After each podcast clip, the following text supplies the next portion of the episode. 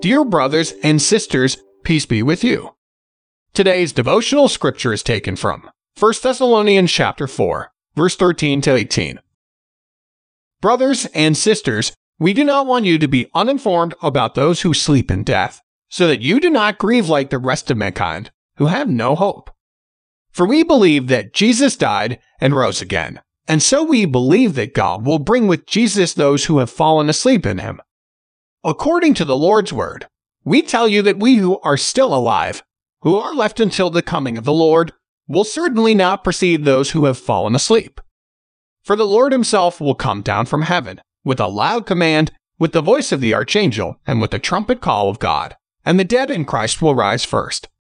After that, we who are still alive and are left will be caught up together with them in the clouds to meet the Lord in the air. And so we will be with the Lord forever. Therefore, encourage one another with these words. Let us pray. Lord Jesus, thank you for giving us a hope and a future. May our whole lives bring praise to you. Amen. May your Father in heaven give you the wisdom and understanding that comes from the Holy Spirit so that you grow to know God better. Today's devotion is brought to you by Growing Faith at Home Ministries.